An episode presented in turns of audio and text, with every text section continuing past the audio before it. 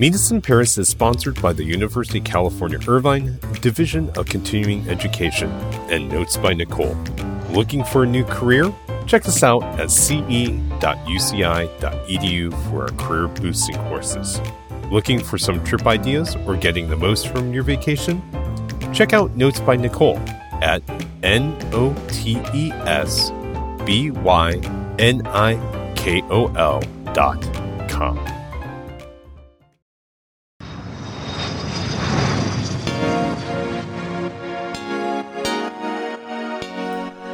Welcome back to the Meet Us in Paris podcast. I'm Zen, and this is a podcast about all things travel, be it food, what to pack for your next trip, or your next exotic destination. And with me today is Nicole. Hi. Hey. Nice to meet you. Hey, nice to uh, meet I me. mean, Nice to be here, right? It's been a long day. It's been a long day. Hi, guys. Hi. So excited to be here. also here is Tanya. Tanya? Hi everyone. How's everyone doing? There's someone there's an extra person here. I know it, right? I'm so excited. Yes, we are excited. Um, that the extra person in the room is Aaron. Hello, Yes. Aaron. Hey guys, how's it going? Excellent, excellent. Good. Um, so Aaron Millar, we're super excited to have Aaron Millar here today. And Nicole, why don't you tell? Yeah. Well, actually, we're recently introduced to Aaron from a common acquaintance, and we knew that we had to have him on our podcast. And here's why. Um, Aaron Millar is the two time winner of the British Guild of Travel Writers Travel Writer of the Year, as well as the host of Armchair Explorer, which was named the best travel podcast by The Guardian and praised as ear candy for listeners by The Washington Post. As a travel writer, Aaron has amassed a collection of crazy, hilarious, and occasionally deadly stories. I can't wait know. to dig into this. A couple of examples for everyone to just wrap your mind around. Uh, for starters, he survived the Thailand uh, 2004 Wow. tsunami, which, wow. Uh, he trekked with Shugendo monks in Japan. Uh, he camped while hanging from the cliffs of the Colorado Rockies. I, it gives me anxiety to think about that Right? and also completed a 100 mile pub crawl in the UK and so much more. Obviously, we're delighted and honored to have you here. Hi, Aaron. Oh, thank you Thank so you much for for that with us. lovely introduction. Can you just like every time I walk into a room or, or just like kind of like blow a little trumpet and do that that wonderful generous introduction? That was very kind of you. You know, yeah, I always say you have to have what's my life. I always wanted to have good bar stories. So, like when you're a bar, you could tell a story. it seems like I would just listen to you the whole night because nothing would compare. As long as I'm buying the drinks, right? That- as long as it? you're buying the drinks, yes. no, that's what it's all about. That's It's all about collecting good so, uh, good tales you can tell your mates down the pub, and uh, yeah, maybe wrangle a free drink out of them for it. That's awesome. So, Aaron, we have a ton of questions for you. And for all of our listeners who are probably catching the accent, we can tell you're not from Tennessee. I'm not. I love Tennessee. I'm not from Tennessee though. Yeah, Yeah. it's a cool place. Yeah, no, Can you please originally. tell us a little bit about yourself? Sure, yeah. no, originally I'm from the UK. I've actually lived out in Colorado for quite a long time, so I've got this weird mid-Atlantic accent. You guys have stolen a bunch Alright. of my vowels, so now my accent is kind of somewhere between the UK and, and the US, which everyone thinks is Australian, but it's but it's not. Yeah. Um, and yeah, I kind of uh, I ran away to Colorado uh, just over ten years ago. You know, Colorado famously gets three hundred. De- su- uh, 300 days of sunshine a year and the UK gets the other 65 so I feel like I've sort of traded up and I'm not going back Oh. London's not having me back so you're stuck with me over here now Can't blame you. That's awesome. So, you know, you told us a little bit about you coming from London, but you know, like you have a podcast. Um, I understand you're a writer. Um, could, could you, first of all, could you tell us a little bit about your podcast? Oh, sure. Thank you. Yeah, no, it's called Armchair Explorer. Um, I saw it. Yeah, you're right. I started as a travel writer. Um, I was I was working in London and doing a job that I was kind of one of the, you know I was staring out the window more than I was staring at my computer and um, and just decided to you know give it a go. I, I, I would always wanted to be a, a, writer and I thought you know it's now or never. I was knocking on the door of thirty and I thought if I don't do this now, it's not going to happen. So I no. just took a, a, a massive risk, but. Um, it ended up paying off, and I've been a, a travel writer since then. Um, I cover a lot of North American stuff for the UK press, but I, pretty much anything that makes me kind of smile, gulp, sweat, or laugh out loud is I'm happy to cover. um, and yeah, it's been an amazing journey. Like uh, getting into podcasting was kind of my COVID pivot, if you like. I feel like everyone uh, needed one of those wow. that worked in the travel industry when it just completely shut down. And yeah. um, I've always been a, I've been a musician. I, I, am a musician. Well, I always joke I'm a drummer, so I really just hang around with musicians. But um, but uh, so uh, I kind of knew my way around a studio a little bit, and I was writing all these articles, these travel articles. Um, and my goal when I'm writing an article is always to try and like drop the reader into the what I call like a peak moment from that experience. Like one of those, you know, the story that you're going to tell your friends down the pub when you come back home, those incredible moments. And you always try and put the reader into that experience and hopefully give them a little glimpse of what it feels like to be there.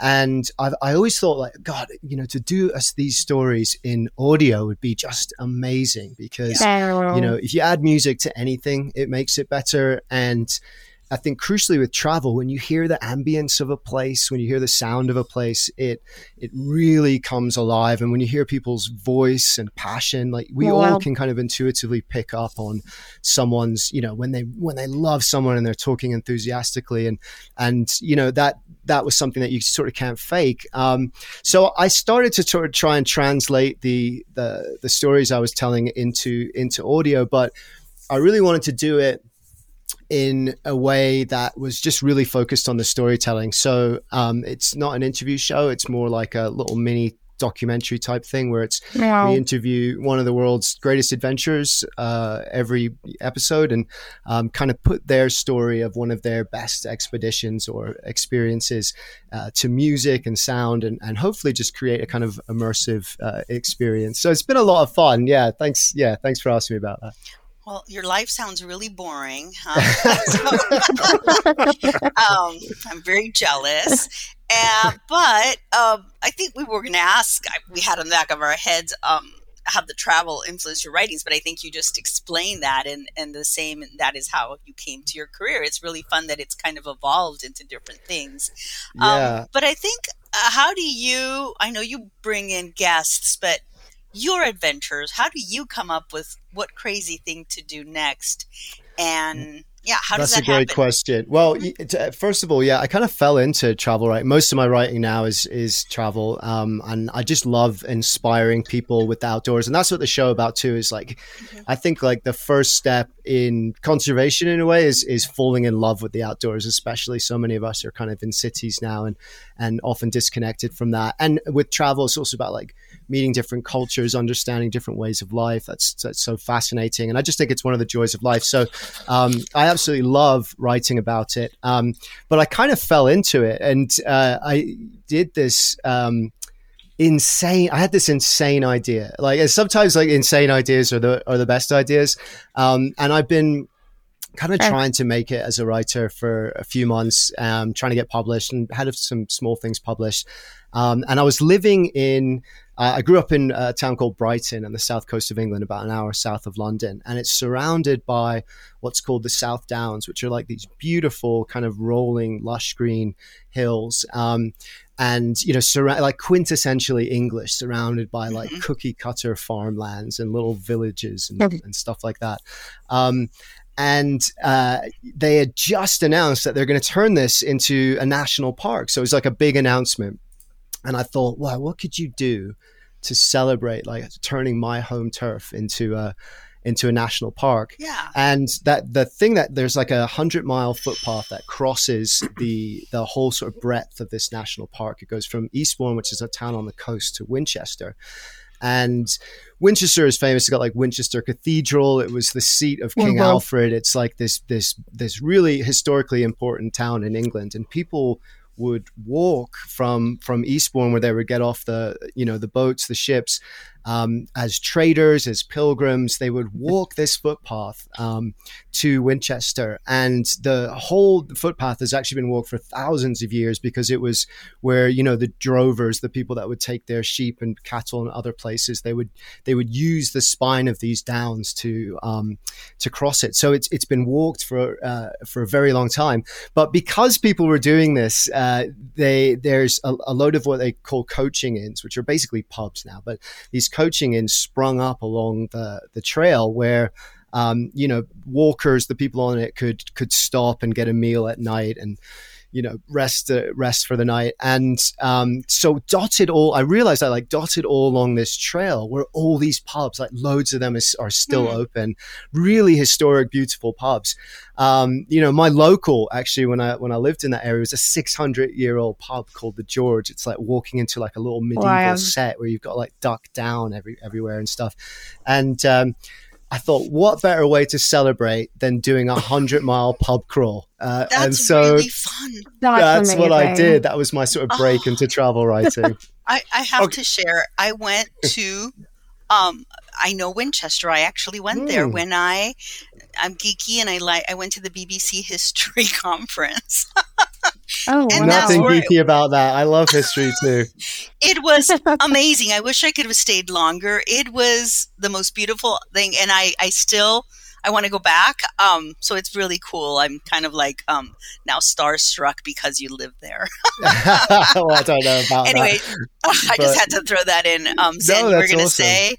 Um, Well, I, I was going to ask.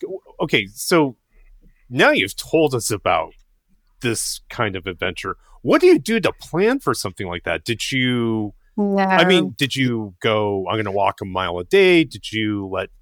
I mean, where did you stay? Did you make arrangements ahead of time, or you just like, you know what? Uh, I'm going to grab a bag with like a t-shirt and a pair of underwear and just go. I mean, like, what, Well, what level?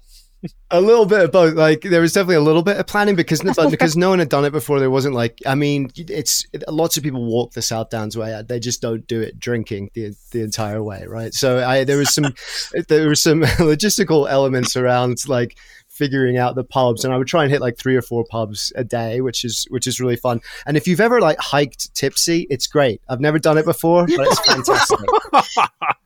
That could be a pod- That's podcast in itself. yeah walking tipsy so- no, it's a hit right there. It's me and you. We got it. But um Hilarious.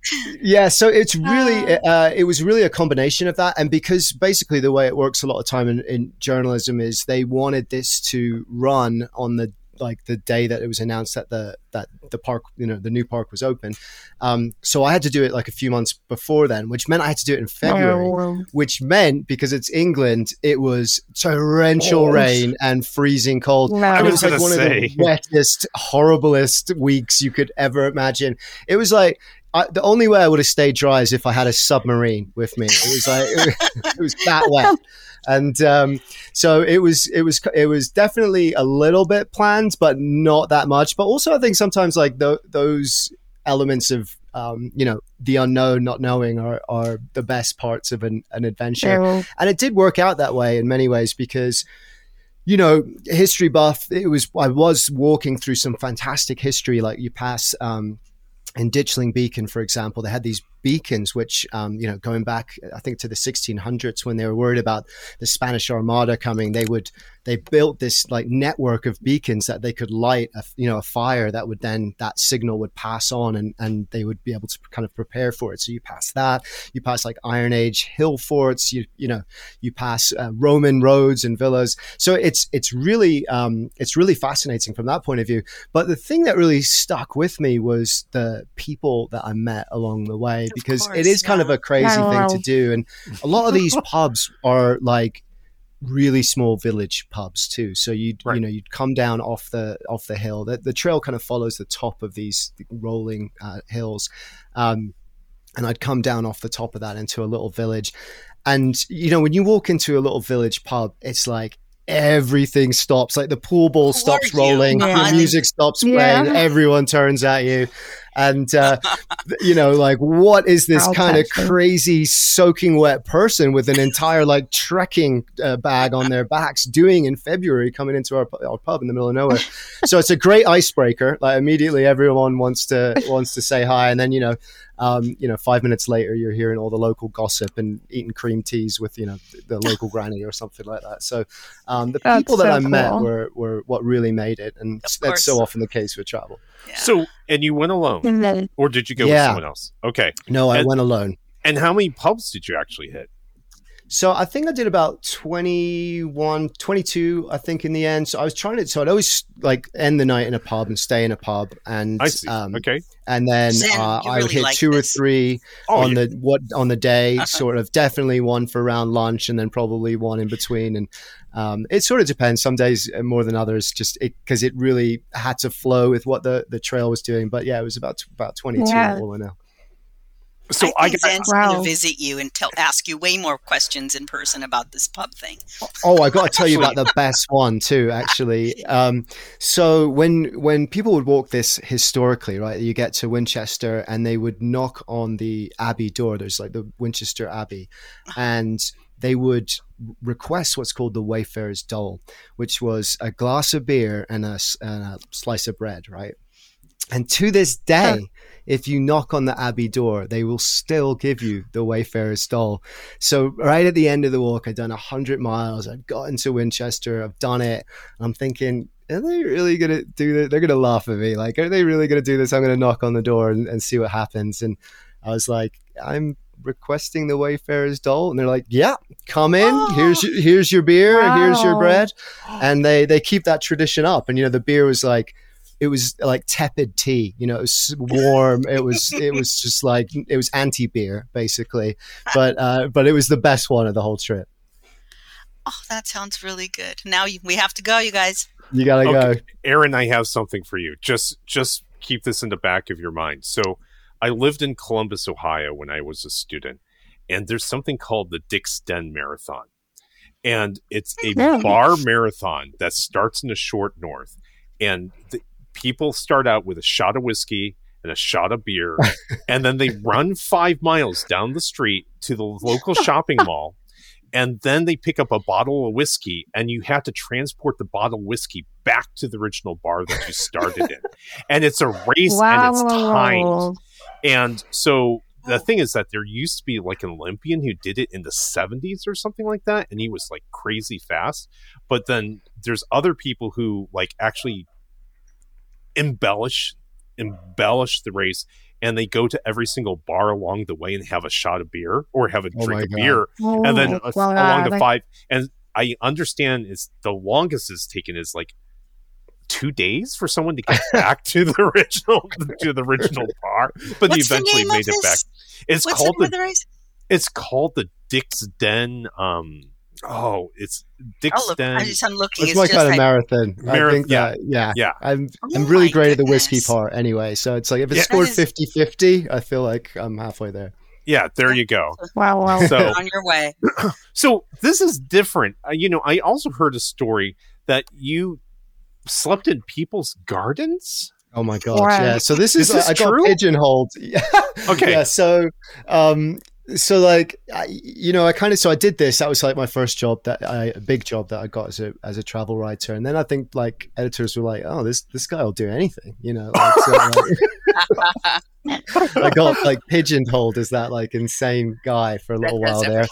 Um, and that's this is a really cool story because um, it was another long distance trek, but with a kind of crazy twist to it. And this website had just come out. It was like before Airbnb. I think we're going back like twelve years or so, and um, and it was a little bit like couch surfing without the couch. So you'd you'd basically it was called Camp in My Garden, and you'd basically book someone's backyard to put your tent in, and um, which is you know a strange thing to do anyway. But like, I imagine if you lived near a festival or something like that, it would kind of make sense, right? But I thought, like, what would be like the like the craziest application of of this, you know? And there's um, a footpath a footpath called the Capital Ring, which which basically is 78 miles around the whole circumference of London, like the Greater London. So it kind of loops round uh, the whole way and it's meant to be walked in like places in, in, you know spots and sections i don't think anyone really does the whole thing because some of it's really gorgeous along the Ten, thames and like these historic parks and stuff like that but a lot of it's just like through urban suburban areas you know and, and um, which I found out once, I'd started. So I thought, this is perfect. I'm going to walk the whole Capital Ring and I'm going to stay in strangers' back gardens along the way. And um, uh, and yeah, it, it, it, it worked out. I'm surprised people let me. Like, I felt like there was yeah, a lot of trust me booking yeah. booking into someone's backyard, but it was like way more trust for them to, you know, to let a stranger into their backyard. But again, it was like about that meeting people. You know, um, it was like the first couple that I stayed with, really nice couple. I kind of um, I turned up and they'd had like, and it was, you know, it was kind of cold and, and they had like some cheese and wine laid out. And I was like in their front room Aww. and we were drinking wine and, and listening to music. And then there was like that awkward moment where it was like, okay, right, I'm, I'm going to go pitch my tent now. in your backyard then. And, and, uh, it was horrible. They're like in this beautiful warm little flat and I kind of like walk out wow. into their backyard and next thing you know, I'm pitching a tent and cooking, you know, beans on my camp stove, staring at. I was like a little. I felt like a naughty puppy who'd been put outside, and I was just like, yeah, yeah, let me in. And um, it was, and then like next door was having a, a barbecue, and so there was like lots of music playing, and I was like this is like a oh, really oh, no. bad festival camping. This is like, you know, this, is, this is just like, what is this? And uh, wow. and then the next couple were were really interesting. Um, I'm way out in suburbia now, and like doing the walk, I felt like I was like perpetually chasing a bus that I was destined not to catch. You know, I was like in full trekking gear because I had my whole tent and all that gear, walking through like huh. suburban London with people going like, "What the heck?" What is that guy doing? You know? Yeah. And um, and then I so anyway, I turn up in this this little little house, and this like older couple, and the the woman's from Singapore, and she's like, I've made dinner, and and she had prepared this like Singaporean feast of like seven courses and like of different curries and side dishes and all that, and we just spent wow. like you know like three hours sharing this meal together, and it was it was a real glimpse into their life. You know, you kind of go into a complete stranger's life, but uh, you know, only for a few hours, and and it was uh, it was a, a really uh, beautiful experience. The last one wasn't so nice. The garden had an infestation of snails, and I'm, I'm like, that is my that's oh, snails God. are not my thing. Like, if, you, you, could say to me, what's the worst thing that could happen to you? I'd say waking up in a tent with hundreds of snails all around you. oh god! And yeah, that happened. Wow, that is so creepy but exciting all at the same time. Yeah, um, I'm noticing. I'm noticing a trend here. You like to camp a lot, and I, I'm still like holding off to ask this question, but do it. It looks like you took it from you took it from people's gardens to like an extreme cliff. Yeah. Um, oh, how was that different? And yeah, well, how do you several prepare factors of terrifying like beyond yes. staying yeah. with a stranger? Um, it's uh, yeah, it was so in Colorado they they do this thing where um, I, the, the guy kind of came up with it a while ago. Um, where they the portaledges are these things if anyone's listening that doesn't know where where a mountaineer or a climber that's doing like a multi-day ascent up a cliff they need somewhere to to sleep at night. So they'll, no. they'll kind of hold these portaledges they're called um, behind them. And they're like tents that you would that you would just like anchor into the cliff. Um, and so normally like you have to be a pretty extreme mountaineer to do that. But this company was like you know what let's just like make it a hotel suite, you know, like the scariest hotel suite in oh, the world. Wow. So you could yeah. you could book them and um and and basically they'll their climbing guide will climb up and and set up this this portaledge uh, for you. And then the idea is you spend the night up there. And so what happened to me though was so I, I climbed up and I, you know, I've, I've done a quite a bit of climbing at, uh, at this point and, and I really love it, but I do have a little uh, fear of heights anyway. But just a um, little, wow. But but you know, I loved being in the mountains and climbing. So I thought I'm gonna, I'm you know, I wasn't like hundred percent looking forward to it, but I was like, this is going to be a wonderful experience. I got to do it. I've got a problem with saying no wow. to things. I just feel like if it's not overly dangerous, you should just do it yeah. and see what happens, right? And um, so anyway, so I've got this. So our our guide is this guy. I took my wife as well, which is stupid because like if you're doing something oh where you're camping God. on a cliff, don't orphan your children. You know, you know what I right. mean? Like, the two at the like same leave time. one of you right. behind. Yeah, right. do it one at a time. Yeah. Exactly. Okay. And um, so I go up first, and our guide's already up there. He's like this James Bond of climbing, like super cool guy. And um, yeah and I get up there and there's like dark clouds coming in and, oh. and yeah, you know, some thunder and he's kind of keeping his eye out. And, and I'm already freaked out because I had wrongly assumed that Portaledge would be like sitting on, you know, ground. It would be solid. And it's not. It's uh-huh. like sitting on a surfboard in like wavy conditions. So you oh, anywhere no. you go, you're kind of spinning around in it and it feels really exposed and really insecure. And um but I'm cool because I'm with like Buster, this this great climbing guy, and he's in charge. And then all of a sudden, uh, there's a flash of lightning really close to us, and the, and the bang. And Buster starts like mumbling to himself, "Okay, don't forget anything. Everyone get down. I got to get everyone down safely. Okay." Oh I know. Oh like, no! What? And so next thing I know, we're doing like an emergency rappel down from the oh. portaledge because oh. because lightning kills people in Rocky Mountain National Park every year. It's like one of the most dangerous most of things. the time, yeah. And um, so we do this emergency, you know, rappel down to the ground, and secretly I'm like. Thank God, you know, I, I tried. I don't have to do it now. I gave it my best shot, and um, you know, the weather god sort of spared me. But he's not having none of that. He's like, he's like, no, no, we're just going to wait it out and then we're going to walk around the back of this cliff, and um, then we're just going to rappel down from the top of the cliff to the to the portaledge, yeah. and we'll do it that way. I'll show like, you. Oh, right. Okay. oh no! Wow. And uh, so we're like, so then it, we wait it out. It's dark now. We bushwhack up through this this like forest to get to the top, and then the first thing that happens is there's like a giant um, it's not a crevasse but if you can imagine like a giant crack in the cliff that just plummets down for hundreds of feet and it's only about as wide as a sidewalk so you could easily leap to the other side and like buster okay. is just like look it's easy and he jumps across and jumps back and jumps across again and i'm like no. wait a minute we're not roped up or anything and I'm like, I'm going to jump across this, you know. And then my wife goes and she's like, yeah, it's easy. I'm like, wait a second. No, I can't be the last person because it's dark as well.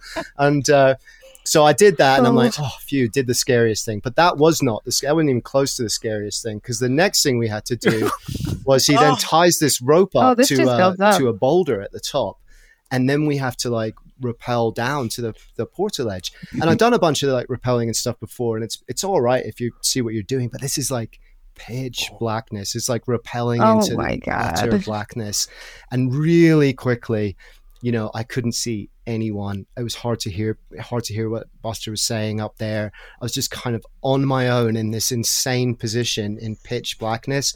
And he had thought he'd worked it out so that I would just drop straight down to the portaledge, untied, you know, tie into the cliff and everything would be all right.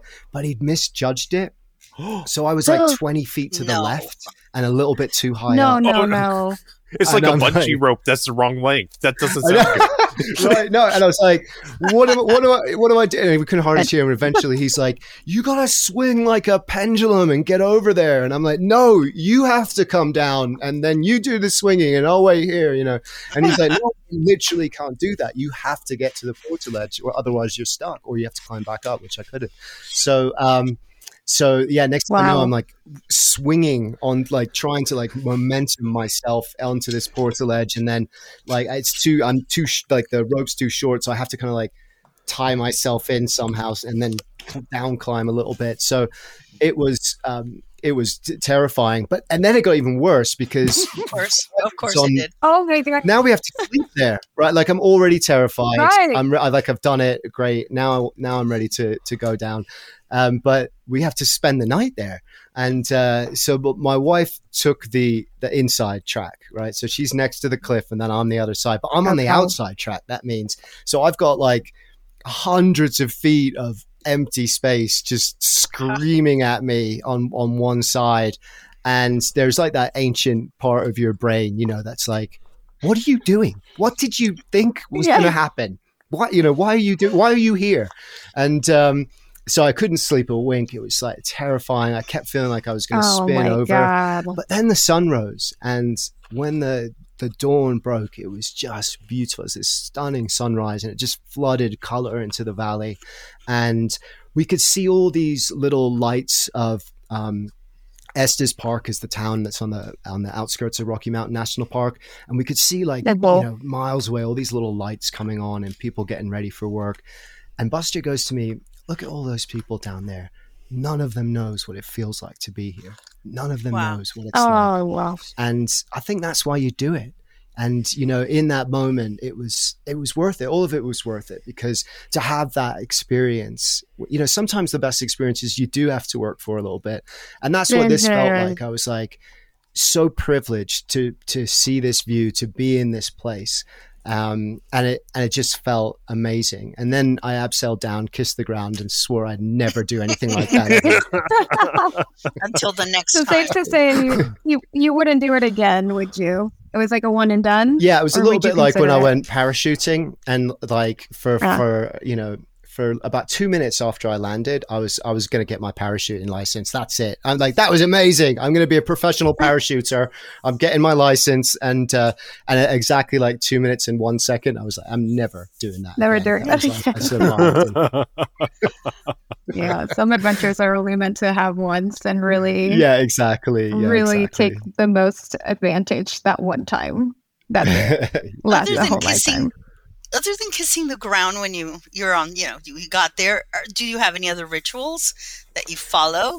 um, do you well, prepare or finish? it- uh, for like in general for trips and stuff like yeah, that. yeah. Yeah. Yeah, that's a really good question. You know, I, I think because I'm writing about a lot of these trips, what I'm I'm sort of thinking about how to convey that as I'm doing it in some ways. So I think that after I've ha- like I try and in the moment to have the experience, but then Mm. after it, I try and go to my journal and write some notes about what it felt like and some of the details and um, You're just so you remember that in the moment because i think that when you when you recollect you know the next day or the day after you can lose some of that intensity of the moment Right. and Yeah. so yeah a lot of the times what i'm doing is trying to to capture those those both the external experience of it like what we did and what the what the, well, you know what they said and and what it looked like. And details are so important in travel writing so you're trying to remember those little little details before you forget them.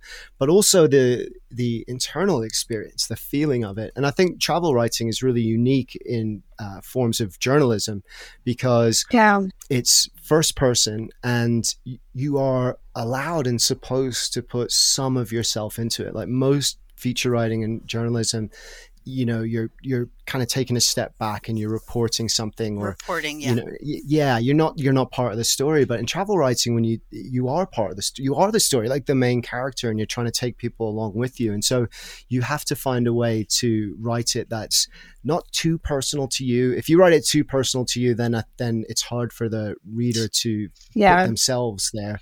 Um, but just enough of it that you can give people a, a glimpse of what it felt like and hopefully they can get some of that feeling too Um, I was going to follow up with.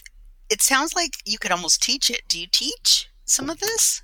I did for a while. I taught it at a at a university in in London, and that's how I met a load of eighteen year olds, and that's why I started. okay, got it.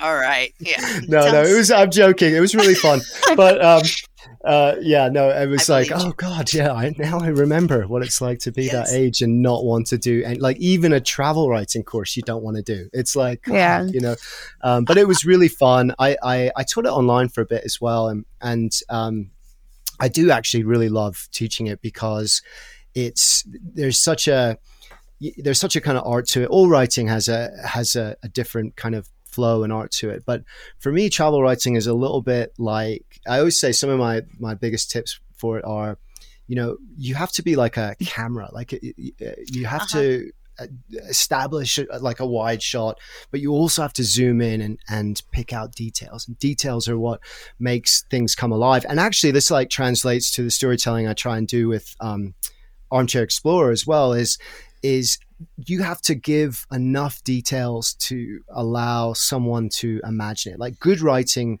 um, always you feel like you own it. Like when you know you read a book, like a novel, mm-hmm. and and it's like a good book is always better than the movie because the book yes. has come alive in your imagination, and because of that you own it. And um, I think audio can do the same thing, and perhaps even more effectively because someone's telling you a story in your ear. And storytelling is such an important part of um, human culture going back forever, you know, sitting mm. around the fire telling stories. Or as children, we, we hear bedtime stories, and stories right. kind of define us in some ways. So I think the telling stories is you know the a gift to be able to do it first of all and then to kind of um, be able to do it in audio is is even more special for me because it's it's like I'm speaking directly to someone, and, and I think that's um, it can be really powerful if you get it right. Yeah, that sounds magical. Very nice. yes, it does. Wow. Well, um, I was hoping we could also ask you about the um, the tsunami. I think that was an interesting tidbit yeah. in your intro. Moment. I'd love to hear about it. Yeah this is a this is a really insane story. It's obviously not a, a funny story, but right. it, um, but it's really it's it's really um, it's just incredible. I even want to think about it to this day. So I was traveling in um, Thailand. There's a place in Thailand called Tonsai and Railay Beach where it's like renowned as a, a climbing destination, and I'd gone there with my now wife, then girlfriend, uh, for like a month, kind of backpacking around and, and doing some climbing. And um, before I left on this trip, I I had this sense that you know, and I don't believe in any of this. It's not that I don't believe in any of it. I'm just agnostic about the whole thing. But I had this real sense of, and I said to Jill, I was like, yeah. I, I just have this sense that uh, like I might not come back from this. And oh, she's like, don't be, wow. don't be ridiculous and like I went to see my mom and I like said things to like my mom and dad. And uh, then on the plane, I had a full full blown panic attack. I was like, "We oh. shouldn't be we shouldn't be on this plane." Wow! Um, but of course, I kind of talked myself out of it. I was like, "This is you know this is this is stupid. You've booked this whole holiday. You've spent the money. You know, on you go." And and then we got there and saw Bangkok, and we went and you know did some diving, got our PADI down in Phuket, and kind of forgot about it. And our plan was to to go to this to go to Railay Beach. So Tonsai is this kind of like bohemian kind of cool place, um, and then Railay Beach has some uh, like little nice kind of boutique hotels. And we've been backpacking and staying at hostels. So the plan was over Christmas we'd we'd get like a nice hotel room and um, you know and and hopefully on the beach and have some like just uh, chill out time. And but uh, we were going to go first of all to this island called Phi, right, which is uh, the the next one along, a little bit further along. And then we met some people on the boat and they took a ferry across and they talked us out of going to Co- to this island to Phi. They oh. said no um, you know it's great but you should go here first like it's such a good community you'll love it and so on a whim we were like all right let's just go here let's just get off at this stop um, and the pretty much the whole island of Phi was destroyed in the My tsunami. God. They had like ninety something percent casualties because it's it's a really there's no mountainous area for it. Um, so that was the first thing. Um, and then we um, got off, got to this Railay Beach place, and we spent like two or three hours walking around trying to find a room. And there are no rooms. Like we just couldn't find anywhere, and we were absolutely gutted. And um, yeah. so we had to like hike over this trail to this other area, Tonsai, and uh, Railay Beach was the beach that was totally wiped out, and Tonsai wow. was was way more protected. And um, then we get to Tonsai and we're like, all right, it's fine. You know, we're going to stay at more of like a hostely type place, but let's find somewhere on the beach, right? And so we're walking up and down the beach and the beach is totally booked out. And then the next layer back from the beach is totally booked out. The only place we can find is like a five minute walk up a really steep hill. Oh, and we're wow. so gutted. But of course, the whole beach was destroyed. Right. And, um, and then so we've we've got this place up on the hill, and um, our plan, and we'd done lots of climbing and stuff like that. And but we thought on it was the day after Christmas, which is called Boxing Day, Mhm. and um, we the plan was that we were going to go out diving on on Boxing Day, um, but we'd been eating you know uh, mostly vegetarian food while we were there. But this little hostel we were staying at had gone to this big effort to make like a Christmas turkey. Um, and I didn't, I didn't eat meat, but my wife, uh, girlfriend at the time, Jill, was like, "Oh, you know what? I've got to have a bite of this, otherwise, um, otherwise it's just being rude." So she ate some of the turkey, and then the next overnight she got terrible food poisoning. Oh So- no! So we had to cancel the diving, so we didn't Oh, go diving. Wow. And everyone that went out It to the not. ocean It that was not meant for you to. it's Wow. insane, isn't it? And everyone that went out in the ocean that day didn't didn't come back. Oh my god. so god! I went down that morning. It, you mean it Uh, was his day? yeah, it was my day. Yeah, it really was. Wow. And then I went down that morning to, um, uh, and I met this guy, this Thai guy that I've been climbing with, and uh, he says, you know, where do you want to go? There's this one area called like Lord of the Ties, and there's another area called Eagle Wall. Which one do you want to go for? And I thought, uh, I don't know. Let's just go to the Lord of the whatever's over here. And he's like, all right, cool, let's go. Eagle Wall was just completely destroyed, Oh, and no. Lord of the Ties was uh, on a raised was like a raised cliff out to sea.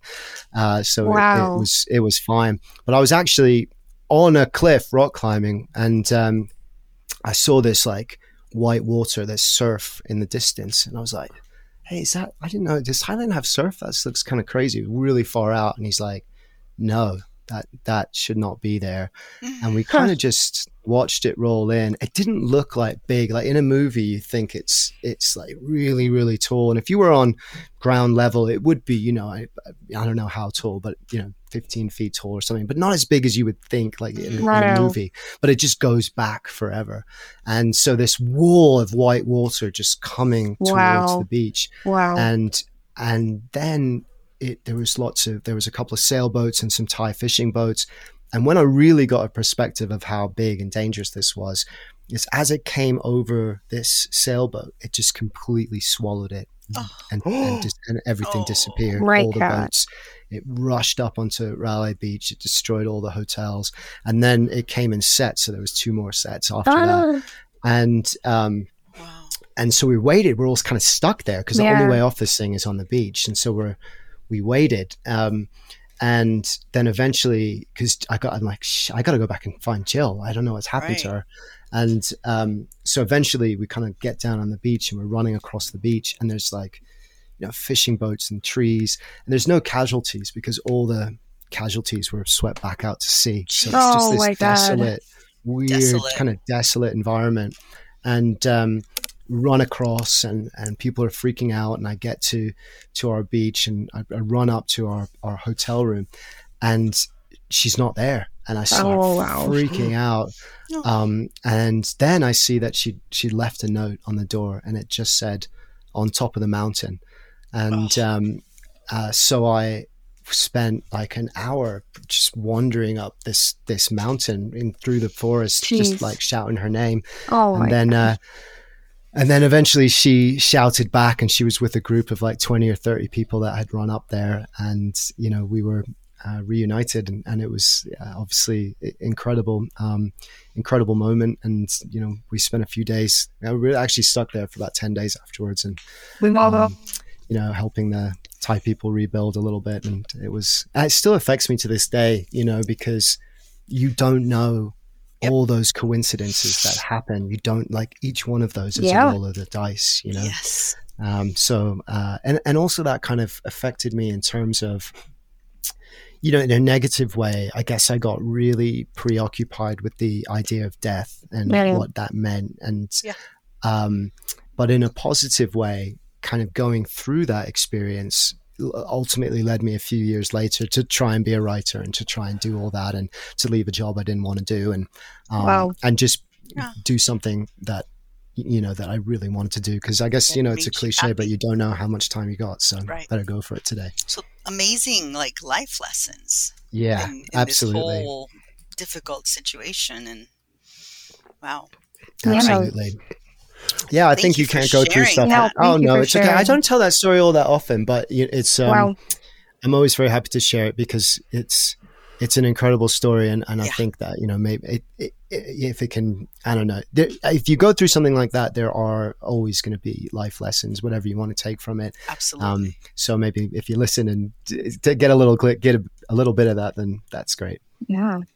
Thank you for Yes. sharing. That that's an incredible story. yeah. It's like a movie. It could be a movie. It could be a book. Yeah. So. Well, actually, do you know the the Ewan McGregor? I've, I've Yeah. just I'm never going to watch it, but you know the Ewan McGregor movie about that? yeah. that I was watched set on it. Railay Beach. I have That was set on the beach we were on. So it's a very tough see- movie. Yeah. Yeah. Yeah. I've seen a lot of things for um tsunami, but I don't remember that. Yeah. Anyway, it's okay. so aaron you you've been so generous with us you, you know we want to be sensitive to your time um, but at the same time it's like uh, we want some people uh, you've told so many great stories how do we how do our listeners find you um, and learn more about you and hear your podcast and hear more of these great stories Oh, thank you. Yeah. So uh, the podcast called Armchair Explorer. Just come over and check it out. If you if you like travel, come and hang out. We'll, we'll you know we'll get on well. Um, and actually, what we started to do is the so we make all these kind of studio episodes, which is really fun. But recently, we started doing these like on location episodes as well. So Oh. I kind of wanted to go another step further into Yeah. like immersing people into the destination. So Yeah. um, I'll go with uh, my producer Jason Patton, and he's developed like this kind of stereo recording technique, almost like the spatial audio uh, thing that for the earbuds, Mhm. and um, and so we go and we'll go on like a week trip and do all this uh, amazing stuff and capture all this audio and speak to people and and you know capture that experience in the moment. You know, we did a trip to a week long trip around Oregon and you know we we I- went out kayaking. I was super lucky that like a whale breached like ten feet from my kayak. wow. And I swear to God, he looked me in the eye. I'm not kidding. It was Uh-huh. like it came out, and I was like, "Oh my God!" I've looked a whale in the eye, and you know, Oh, into a redwood forest for the first time, and climbing to the top of Crater Lake, and you know, those experiences. While it's great to to write about them and hear about them, if you can Mhm. be in that moment, if you can feel what it's like to be there and hear the the sound of the waves, and um, that just takes it to the next level. So we've just done another series where we're kind of splitting it between these immersive on location adventures Yeah. and then our and then the pieces where I'll, where I'll interview someone uh, about their great adventures and and it's just this lovely kind of combination of of storytelling and yeah it's uh, come and hang out That's Great. I think I will. I think we all will. Yeah. It sounds Sold. really good. Um, I, I want to ask one last thing, Zen. Okay. Um, something I think um, for us, how do you go about getting these amazing speakers to come on your podcast? yeah you know there's a wor- is I, I don't know if it's a secret. I, I guess I was really lucky to have started in in COVID in some ways. It's awful Man. to say that, but I, I think that everyone really needed an escape. Um, Yeah. and so it was in the in the beginning. It was just a matter of like kind of calling people up and emailing and being like, "Hey, you know, I feel like." A lot of people need to escape right now. How about we we do this? This is what the episode's like and was really lucky to get one or two people and then kind of managed to do it from there. But yeah, there's a word we have in, in England called blagging, which is like, um, you know, if you were to, if, if you go up to a, a nightclub and they're like, no, you can't come in, but then you manage to talk your way in, you've blagged your way in, basically. That's like a verb. And so mostly it was blagging. My whole career to this day has been blagging. So that's like my number one like skill. That. That's kind of good. um, it reminded me, Nicole, of what you did. Yeah. Um, remember? Um, might you might want to explain it. Um, at Amazon. Oh yes, No, you're no, talking was about Amazon? Explorer. Yeah, I actually was thinking about that. Uh, for context, Aaron. I, I used to I, I've been in the travel industry for um, around ten years now, and uh, I used to work in a team at Amazon. I actually joined um, March of 2020, right before the pandemic, and I also saw how our industry was affected in so many ways. But I was able to Mhm. kind of make a jump into uh, a really exciting project that uh, was called Amazon Explore, um, and it it connected customers in the U.S. with tour guides across the world through Mm. live uh, stream sessions, like video sessions. Um, so I, I got to kind of uh, see the need for escaping as well. And since no one could travel um, physically, we were connecting people to parts of the world just virtually. So that's such a cool project. I love that idea. Yeah. Go check, you still, is it still happening? I'd love to go check it out. Unfortunately, it's, um, it's not. Um, I don't know why. I It know. sounds Yeah, bring that much back. I want to do a virtual tour with you, though, Aaron. yeah, it would have been a great host. We're all g- no, we're I thought we were all going on the pub crawl for real. Like we don't want to do this virtually, you know. Winchester, yes. Wow. yeah, we'll be cheersing the Wayfarers Oh, doll I- together. I think we could go on and on talking with you. Wow. Um, did you tell us how the, they find you? Yes, right? How they Yes. connect They with do. you? Yeah. All right. Well, then I think, I don't know. I have to go back and see what I'm supposed to say. Hold on. I know, I know that feeling. I can't remember where we are. I got so immersed into what I we know. were doing. Yeah, Well, I think we're going to say thank you for tuning in to meet our author and podcaster, Aaron Millar. Um, and we hope you all had as much fun as we did. I think we could go on and on asking questions. So thank you for your generous time. Yeah. Um, Also, thank you. It's been so much fun. I, it really has been a lot of fun. You guys, Yeah. you Well, guys are awesome. And I wanted to say, I love the name of your podcast. By the way, it's Oh. uh, it just gives that sense of like the kind of free, uh, you know, sense of traveling at its best. You know, which uh, I absolutely love. Thanks. That's awesome. also, if you're newer to our podcast and you're listening in for the first time, check out some of our older um, episodes on Cuba, London, and of course, France, to name a few. Awesome. Now I will. Yeah, I um uh, I was listening to to uh, oh, is it Amy who went on a, a French cruise? Um, Yes. Yeah. Yeah. Yeah. I, no, it's great. I love it. I love the spirit. Like the the way you guys talk about travel is is the way I love to talk about travel too. So it's been really great um setting this up. So thank you so much. Great. Oh. Thank you. Thank you. Thank you. One last word. Meet us in Paris is the University of California Irvine Division of Continuing Education Production in partnership with NotesByNicole.com. You spell Nicole, N I K O L. And uh, you can find Division of Continuing Education at ce.uci.edu. And thanks again for tuning in. And be sure to find Aaron when you're out and about and looking for podcasts to listen to. Thank you, everyone. Thank you. Thank you, Aaron. Bye.